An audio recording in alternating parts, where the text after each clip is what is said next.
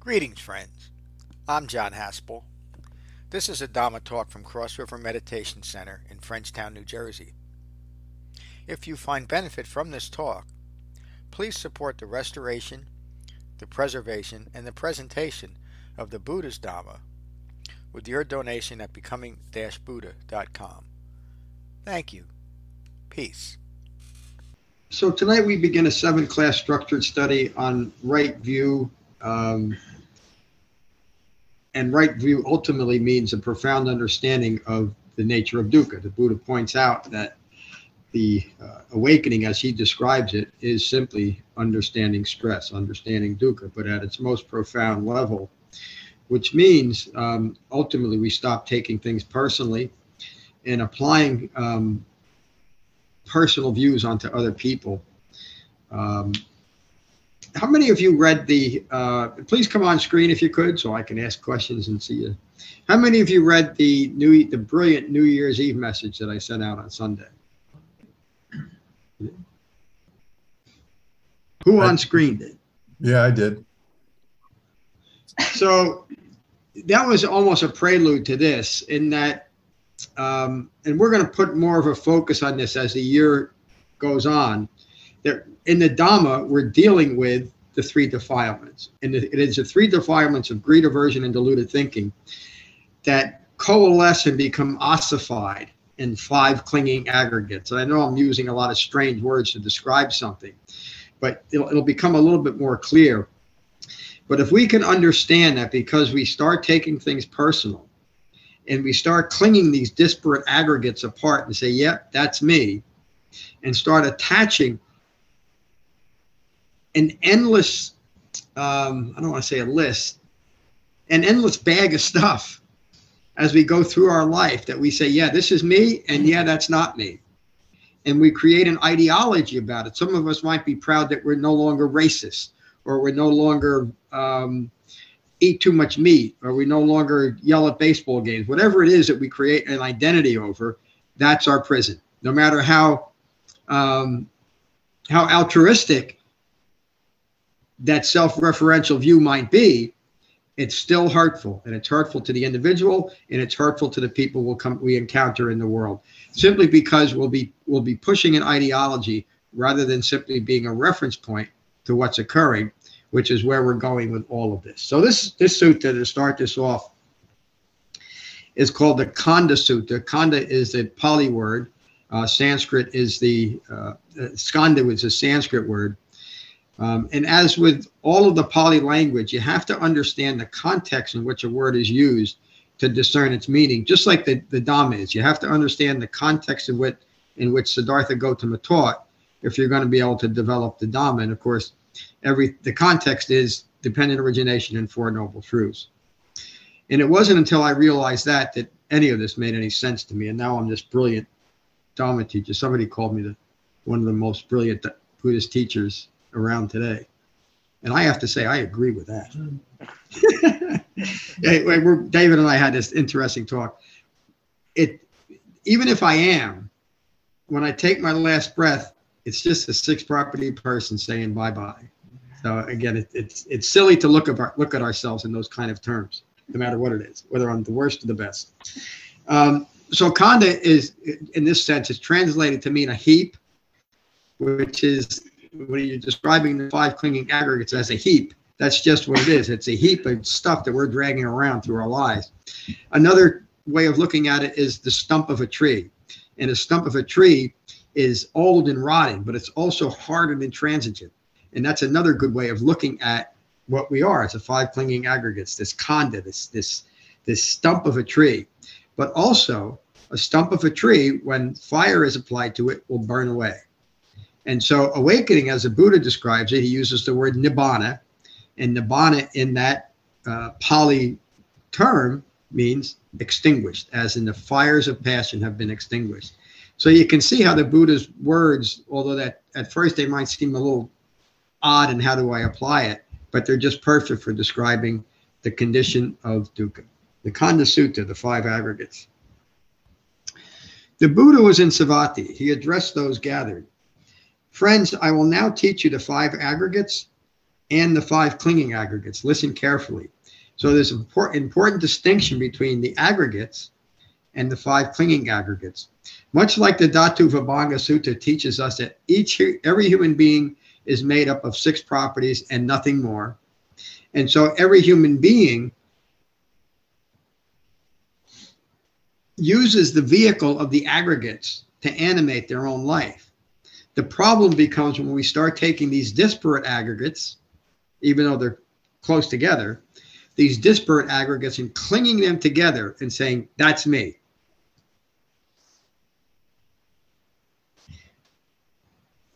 The Buddha asked the, the rhetorical question so, what are the five aggregates?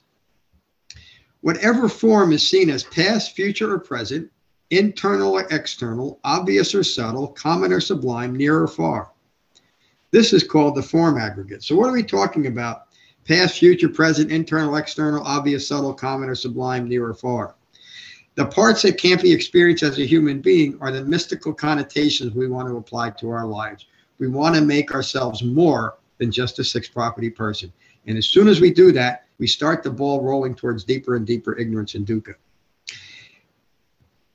in much um, uh, spirituality, but even just in the self-help movement. I, I grew up in the in the in, when the self-help movement was really blossoming, and there were all kinds of great teachers teaching all these different methods of of recognizing how bad you were in the past, beat yourself up over it in some method, whether it's through long analysis or trying to find blame, with a hope that in the future you're going to be a better human being, past, future, or present.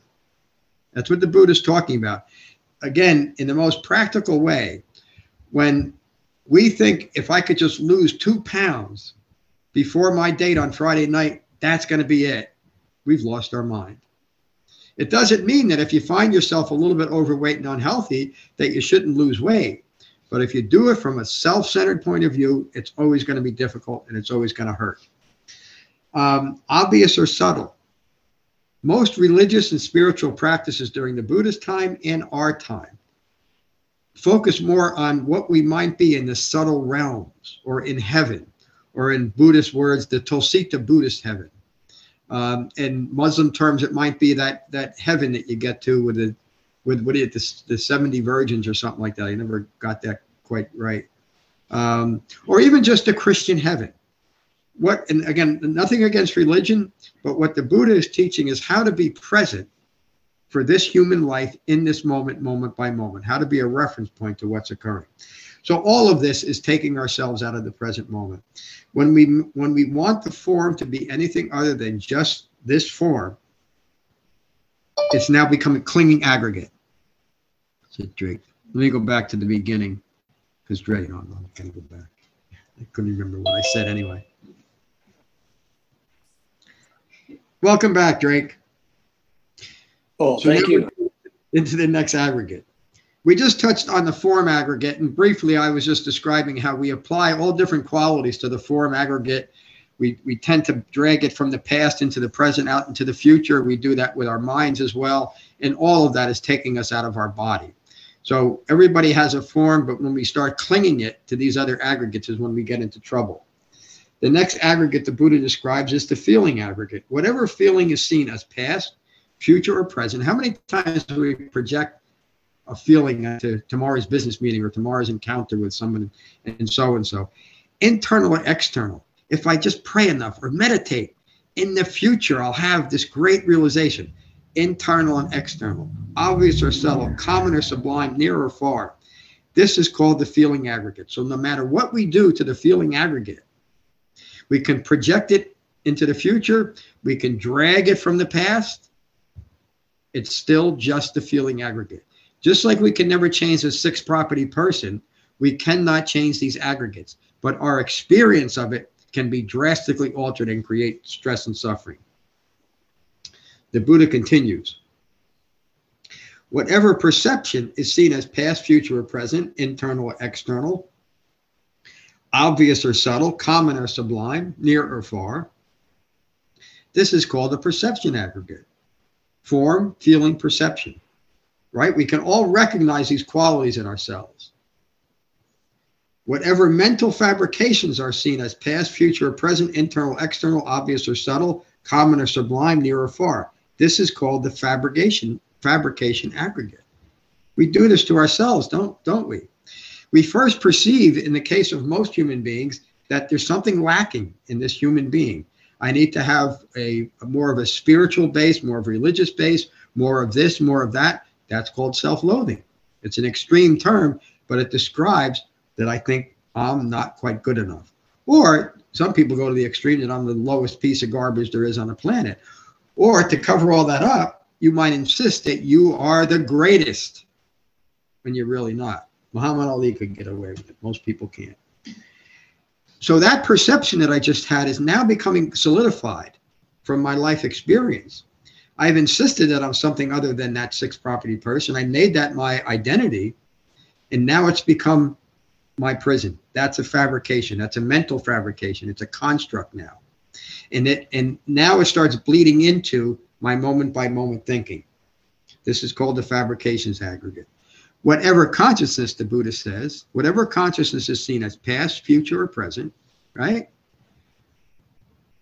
For the probably the first 10 years in Buddhist practice, most of my thoughts were driven back to past lives and what was I? And if I could start remembering these past lives, that would indicate that I'm awakening now, because that's how it was presented. And most of modern, a lot of modern Buddhism presented that you know you're awakening when you start this process of recalling the myriad past lives, is usually how it's presented.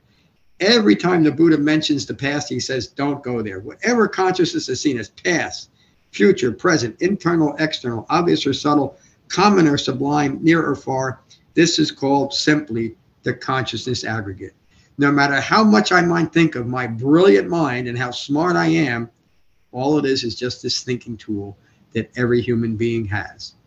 Why should I be so, why should I take it so personally? Right? It's just thinking. It's what it means to be a human being form, feeling, perceptions, mental fabrications, and consciousness. And when we start clinging these things together through self identification, is when we get into trouble. The Buddha concludes that by saying, these are known as the five clinging aggregates. Now, whatever form is seen as past, future, or present, internal or external, obvious or subtle, common or sublime, near or far, becomes cling- clingable and is sustained by ignorance of Four Noble Truths. That's what causes all the issues. And I, I know we keep coming back to this. The only thing we're learning here is Four Noble Truths. There is dukkha. There is a cause for dukkha. Cessation of dukkha is possible, and the Eightfold Path is the path leading to the cessation of dukkha. That's it. That's all we need to do. Likewise, whatever feeling, perception, fabrication, or consciousness is seen as past, future, or present, internal or external, obvious or subtle, common or sublime, near or far, becomes clingable and is sustained by ignorance. Now, this this walk down memory lane from the past, present to future. When we're addressing the consciousness aggregate in the present, we're not talking about um, the well concentrated, refined mindfulness. We're talking about a fabricated view of this mind. So it might be that, yeah, somebody called me the world's greatest Buddhist teacher of all time. That really must be it because that's what I want to be. And it means that I'm better. It means that I don't have to wallow in that self loathing. I need a label above everybody else. Do you see the prison I've created in myself and the stress and suffering? Or any other way that I think I should be in this moment? Whenever I think I need to be different than I find myself in this moment, I've lost my mind. And it doesn't mean I might not recognize something that it would be very skillful to change. Such a, I, the last couple days, I've been talking with someone who's doing his best to get off of alcohol, and it's really hard. I know because I've done it. The hardest thing to get past that way of thinking is I need a drink or I need a drug. But you think it so often that it goes from a perception, which of course it is, right? A perception that a, a drink would be good right now, to a fabrication. I need to have it. So, an addiction is a good description of a fabrication, how it's overtaken our consciousness. But guess what, folks? We're all addicted to something, even if it's just ongoing eye making, ongoing stress. all of these, all of these form, feeling, perception, mental fabrication, and consciousness become clingable and sustained by ignorance. Overcome the ignorance, abandon ignorance, and what happens? The five clinging aggregates are just, just aggregates. The six property person is just a six property person, and now we are a reference point to what's occurring. Always calm, always peaceful, always present for this life. The Buddha concludes all of that, all this great teaching, very simply by see, saying these are all called the five clinging aggregates. That's the sutta. So when I first read this, I was a little bit confused because it feel it felt like the Buddha is leaving me stuck in this five clinging aggregate person, and he does in this sutta. But that's what the rest of Dharma practice is concerned, as it will address. So we're starting this out right view where we right need to be, understanding that I am this this five clinging aggregate person, and as I start developing the Dhamma through jhana meditation and integrating the eightfold path, I start releasing form from feeling and feeling from perception and perception from fabrication and fabrication from consciousness. And then our minds are truly malleable and supple and calm no matter what is occurring. So, Brian, I want to hear what you have to say about tonight's sutta. Uh, thank you, John. Um, it, they are so intricately close together, each of them. Yeah. Um, and it's it's not until you develop some concentration with jhana that you can see them manifesting in and of themselves, which does help kind of uh, disaggregate them a bit. So you can see that. Yeah, good word. So it's it's interesting that you are you are the six property person at the same time that you are the the five aggregates. Like all that's just different facets of the same existence yeah and a different a different way of explaining the reference point. Yeah only to develop the Dhamma right, right. The, the, right. Be, being a six property person or understanding five clinging aggregates doesn't mean anything to anybody and it shouldn't right. but it does to us. Right. That's all i got. Thank you. Thank you brian.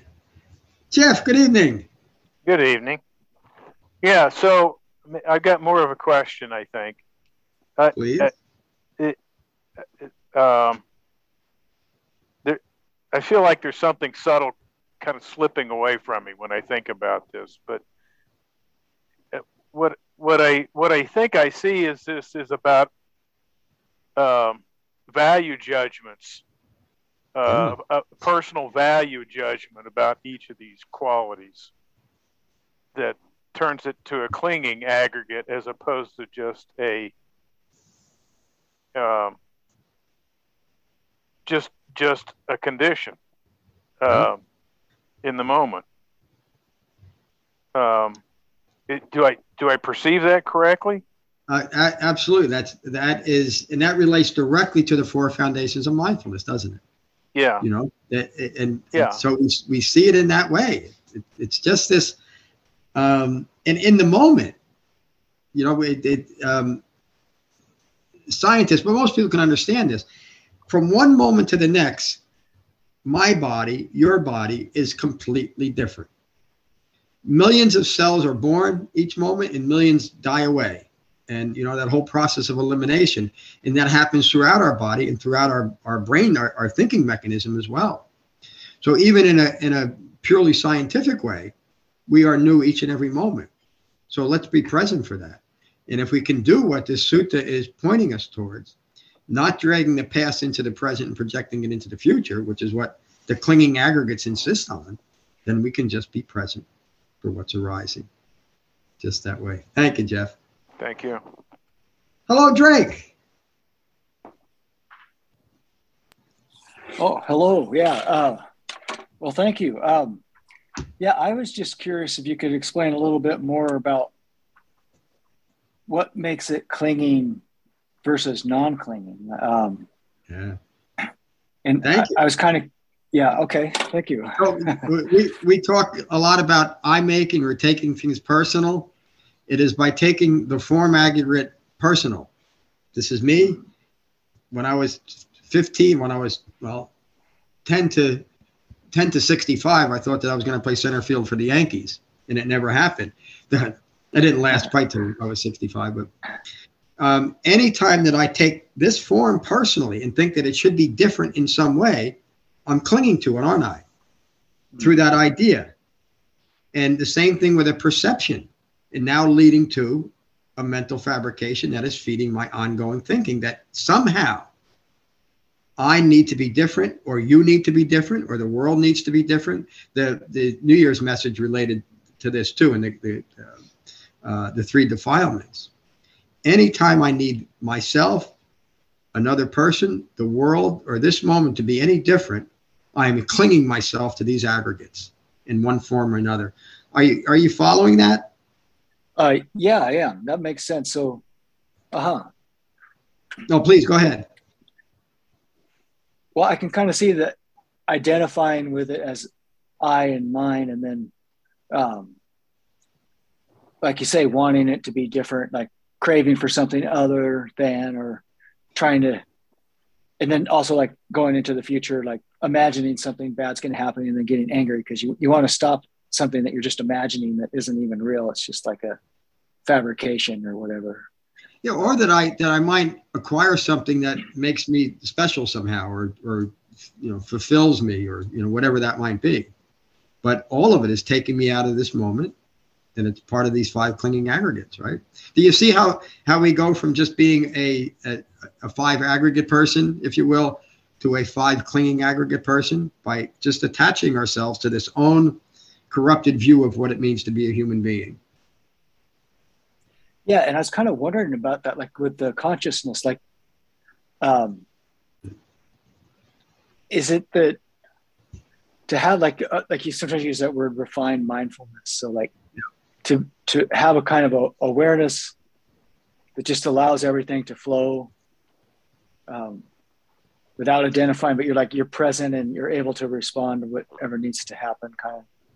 Yeah, in a much more meaningful way than ever before. And that when I say uh, we become a reference point to what's occurring, that's what I mean. It doesn't mean that um, you're. It doesn't mean that you're passive in any way. In fact, we find as we develop this and get closer and closer to that, that each moment feels much more vital. You know, simply because we're present and we're not looking past this moment for something to fulfill us. It's just what's arising. Um, there was something else I wanted to say that you were pointing to. Uh, eh, it, it, it slipped my mind. I'm sorry, but it might come back. John, Swiss cheese mind, yes. it's also, it, it's, I guess the problem kind of with this sutta is he does kind of leave you. And really what this whole practice is pointing toward is the insight, the understanding of Yeah. the remarks. Yeah. Because without that, you're just, what is the difference between clinging? Well, it's the insight that's in from there Yeah. that it's not what you are.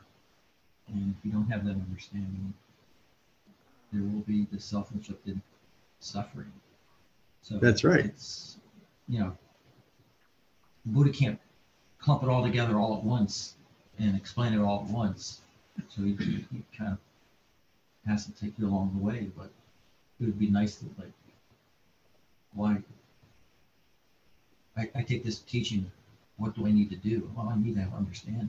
Yeah. I need to like an insight. Yeah. They, they, everybody heard what David said? So the, the reason why I'm starting this seven class structured study with this is because this sutta does lead to the to the next six. And but we also have the background for this. We understand that we're we're resolving this issue of a of a of the five clinging aggregates and we're releasing them to be just what they are. Uh, and that that last aggregate, the conscious. Now, this is what I wanted to mention to you, Drake.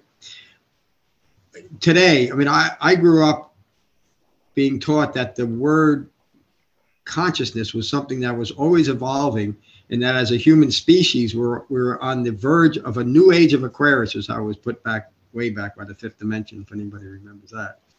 Um, but the, the inference was that the human species is right there. We're, we're going to explode into this new kind of consciousness.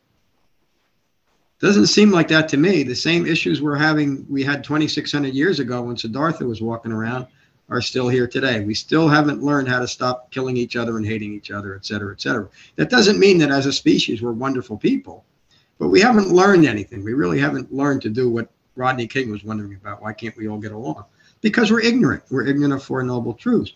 And so the consciousness is not some grand consciousness that we're talking about. And there is no other consciousness that we're concerned about as human beings, but human consciousness. And human consciousness is simply thinking. It's the, the human consciousness is what's going on in my mind right now. Human consciousness is what's going on in your minds right now.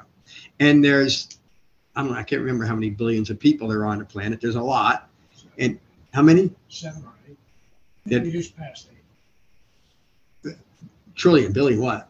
Seven, seven or eight billion people on a planet. That means there's seven or eight billion consciousnesses, and none of them are connected. They can't be.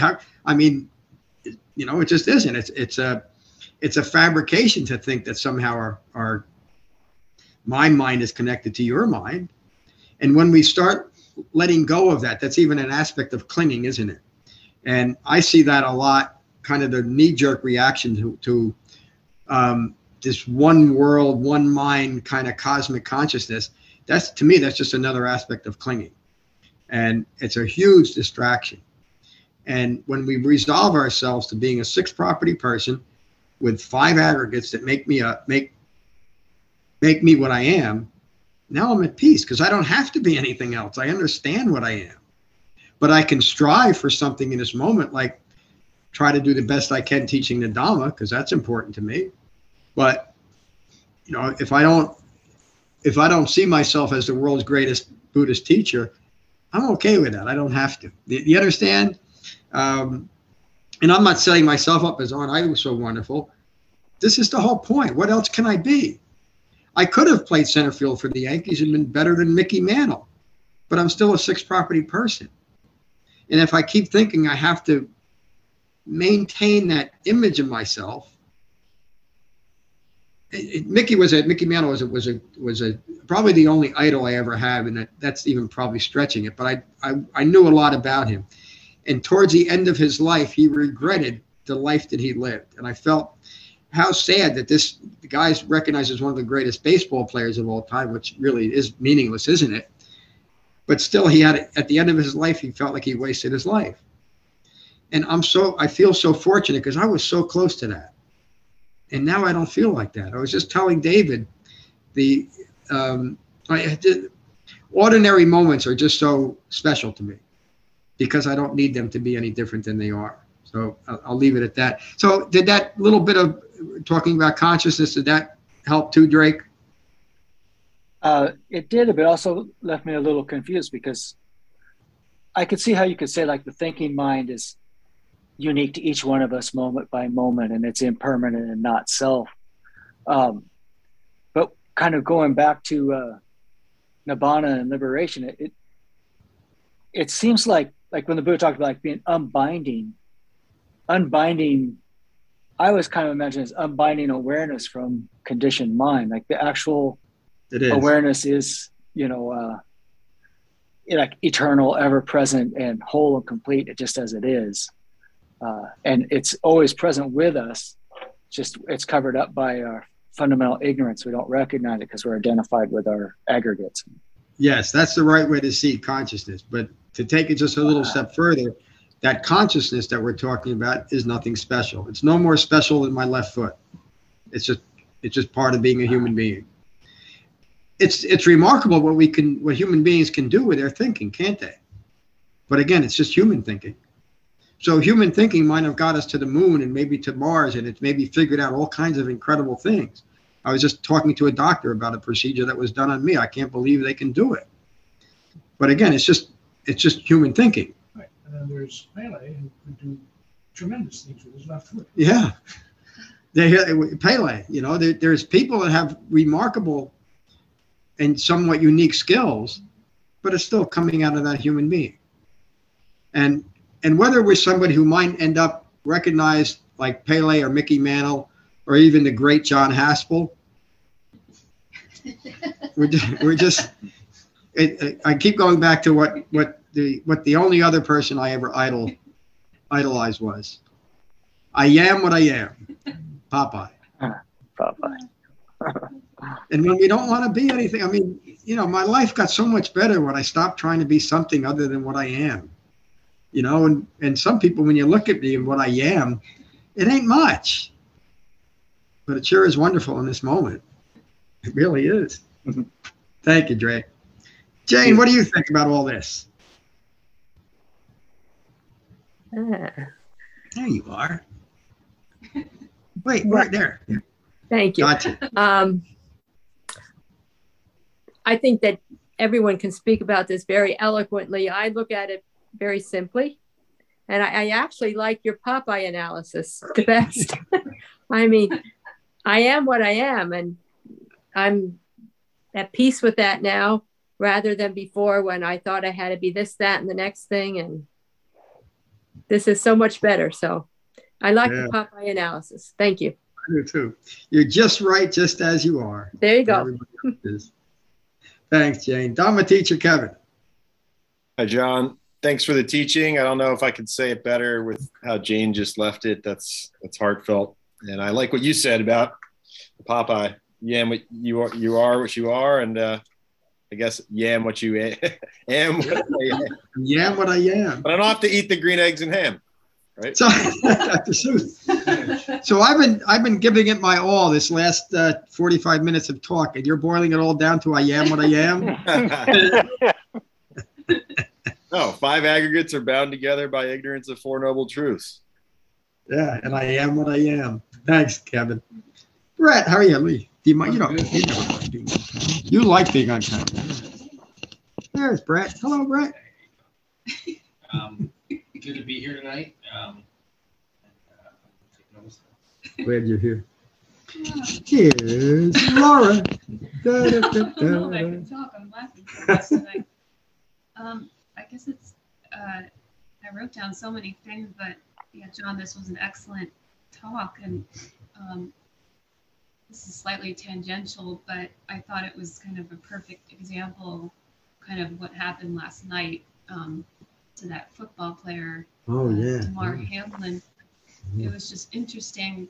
I'm not. I'm no longer on Twitter or social media or anything, but it's interesting how what we've talked about tonight you know a tragedy like that happens people i think one newscaster said it perfectly like people almost feel the need to become like to go to 10 minute medical school and then start kind of Yeah. posting things like what happened to him Yeah. you know this is the diagnosis now this is or Yeah. and then they start bickering with each other and there's this need to kind of you know especially during really poignant moments or tragic times like that rather than just kind of let things unfold Yeah. there's like this fear and desire you know which leads to further becoming you know you talked Yeah. about it in your new year's message because people are frightened or they don't they want an explanation you know what happened but then that can lead to fabrication you know of reality whereas it was interesting just to see the people that kind of you know maybe went to the vigil and they just outside the hospital and they just placed a candle there and just you know were present there so it was like And all, interesting and all of these things, the forms, you know, perceptions, the perceptions are, you know, everything is, is being blown up. blown up inflated You know, so many people have it old phrase, but I- so many people have to put their own two cents in when you really don't know. right I mean, what happened? A guy got really hurt on a football field. We all hope he's okay. You know, I don't need to get into. I mean, I, I heard somewhere where the people were were calling for the end of the NFL and all this and how terrible it. it, it, it instead of, you know, it's, it's, it's what happened in the world. There do occurs. it's And so let's let's hope the guy's tragedy. okay. Yeah, it's And- a tragedy, but yeah, we have this tendency to, because of you know these ignorance and the five clinging aggregates, we have this tendency to. Even I was trying to do it. I was like, going to 10 minute medical school and trying to look up all this stuff like, oh, was it this cardiac thing or was it mm-hmm. something else? And it's like, why, you know, why do we do that? It just leads to further fabricated, The guy got hit hard and he had a heart attack. And like some cardiac arrest, but who, you know, it's like we don't know everything. Yeah, again, what I what I noticed, I think I just looked on the news for about two or three minutes, was that they both teams got together. They took it. I mean, I don't, you know, I don't know that there's anything good about prayer except that they brought everybody together. It focused them, and they did something that they felt was good, and it touched everybody. So, I mean, again, that's a good example of, you know, there's nothing wrong with prayer or any any of the, anything else, because it has a place, and there it is. You know? You're Um, right when you say how easily things like even that can fall into, you know, fabrication or, you know, a mystical, magical experience rather than just being present. Well, you know how I look at it. I, some of this, the people that were sincerely praying were praying for Right. some kind of supernatural intervention, and maybe there is something like that. I, it- to me, it just doesn't make sense, and it's not relevant to, to me being a fully mature human being. But what is never lost on me is that it brings people together. And I don't, I, however, what is there, 50 or 60 people on two teams together? They're not going to, I could walk out on the field and say, hey, listen, the terrible thing happens. Let's do jhana. They're not going to, they're not going to do that. They're not going to come together in jhana, Right. but they came together in something that human beings come together on. I think it's wonderful. Mhm. You know, if somebody says, why am I misled about this or that, we can have a conversation. But again, just the, the humanity manifesting in that way of just real care, even if it's slightly misguided. That those are the things that are meaningful to me. You know, I, you don't have to be an awakened human being to care for each other. In fact, I see it even more. Maybe it's more poignant to me when I see people that really do care about other people and they just don't quite get how to how to do it Mhm. you know but they try and you know people have incredible um, levels of courage now i'm not talking about dharma practitioners just things that people are able to do for other people Mhm. it, and I, you know I, I haven't talked about this recently but I, you know i talk about the 1% is a real crappy part of human life i usually don't use such extreme words like that and the 99% is lost because we're focused on that 1% but humanity at, at its core is just damn good. But we get lost in the little nitpicky things about the awfulness of this and the awfulness of that, that we we we just we completely miss or ignore our own innate goodness. Right. And so when I see it manifesting, not necessarily through the Dharma, that's what means something to me. When I see people acting as human beings, Right. you know, which I think they did. So boy, I got off on a tangent, but thank you for thank you for that. I never go off on tangents. Thanks, Laura. Did you did you finish did you finish what you wanted to say? finished, Okay. Dharma teacher on. Let's keep it quick, will you? Yeah, well, I can, because I've got nothing to add to this. I love it when I leave you speechless. Really? No, it's, uh, um, I remember the days when I was really confused about if I'd be United. Yeah. Thanks to your brilliant teaching, World's greatest teacher. I'm not so confused anymore. You know, it's just, it's just how we manifest, know, how we, how we exist in this, in this way. That's it. Before, before the Dharma uh, clarifies all Thank you. And you know, I, I will take credit for being that brilliant teacher, but you need to take a lot of credit for the work you did yourself. And all of us do. You know, there, there really is there's nothing I all I'm doing is teaching something that changed my life for the better that it so a human being figured out 2600 years ago. You know, that's that's really not a big a big accomplishment. You Right, know, no, but I finally recognized it and I saw that it, that it applies to me too. by So, you coming to class Mhm. twice a week for now 112 years and you finally got but really i mean I, I always say if you want to look up right effort in a dictionary you'll see rom's picture and a lot of us do but you know there were times where i still remember that one retreat you said what is this eightfold path there's a lot of nonsense blah, blah, blah, blah, blah. and i said you know you're right keep coming and And I did. and you did, You did. Dharma teaching, David. I'm, good, Joe. Thank you. Thank you, David. Yeah, I think Reverend Park had something to do with it for all of us. Seeing the joy in that man. We get to see him end of June. All right. Does anybody else have any questions? Does anybody else? Um, I don't. I'm not asking. Do you have complete understanding of the five clinging aggregates? But is anybody confused? Man, I am a good teacher. Uh, and we're just going to go deeper into this, and there'll be more understanding over the next six classes. Uh, but we'll finish today, as we always do, with metta and the Karaniya Metta Sutta. So again, take a moment to become mindful of your in breath and your out breath, and let that mindfulness of your breath unite your mind and your body. And these are the Buddha's words on metta. This is what should be done by one who is skilled in goodness and who knows the path of peace. Let them be able and upright, straightforward and gentle in speech, humble and not conceited, contented and easily satisfied, unburdened with duties and frugal in their ways, peaceful and calm and wise and skillful, not proud or demanding in nature. Let them not do the slightest thing that the wise would later reprove.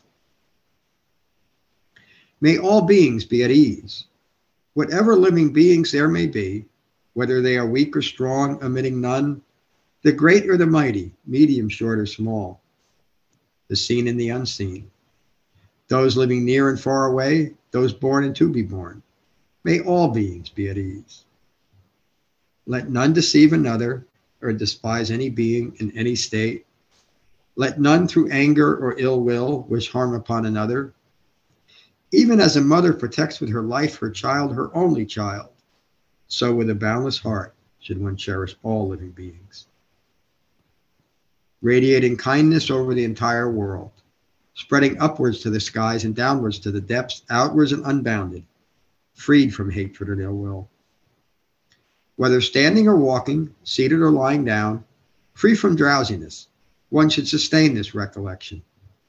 This is said to be the sublime abiding by not holding to fixed views, the pure hearted one, having clarity of vision, being freed from all sense desires, is not born again into this world. Thank you all for a wonderful class tonight. Peace. Thank you, John. Thank you. Thanks, guys. Bye. Good night. Thank See you all soon. Thank you for listening. I rely on donations to support the continued restoration, preservation, and presentation of the Buddha's Dhamma. If you find benefit here, please consider a donation at becoming-buddha.com. Thank you. Peace.